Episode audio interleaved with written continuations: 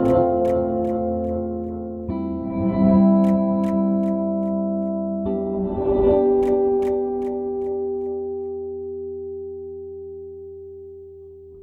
don't have to be who we've been. It's so fucking easy to say the thing and do nothing. Like most things. We don't have to be who we've been. It's so fucking easy to say the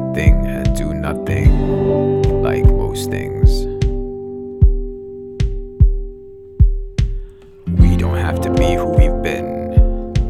It's so fucking easy to say the thing. Spent half of my 20s in bed nursing my nihilism, pleading that sanity let go of what little was left. Curse my family tree, the roots held no hereditary disease. We pass that shit down through speech. Divine wisdom, so close to a total annihilation of self. This passage through the terriblest times are rarely unfelt. It's scathing how pain can scale. One day you're okay, the next day you were made to fail, and not for no therapist says everything is fixable in like a lifetime. Grand, that's a timeline, I'll stick to that shit. No matter how unrealistic, how strange the world can look, staring at its heart with logistics. I think it's just fine the way it is for now. We don't have to be who we've been. It's so fucking easy to say the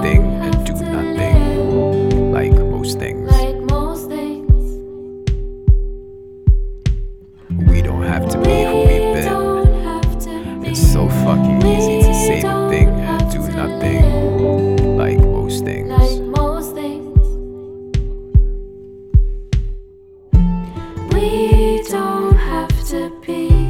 We don't have to live. Like most, like most things, we don't have to be. We don't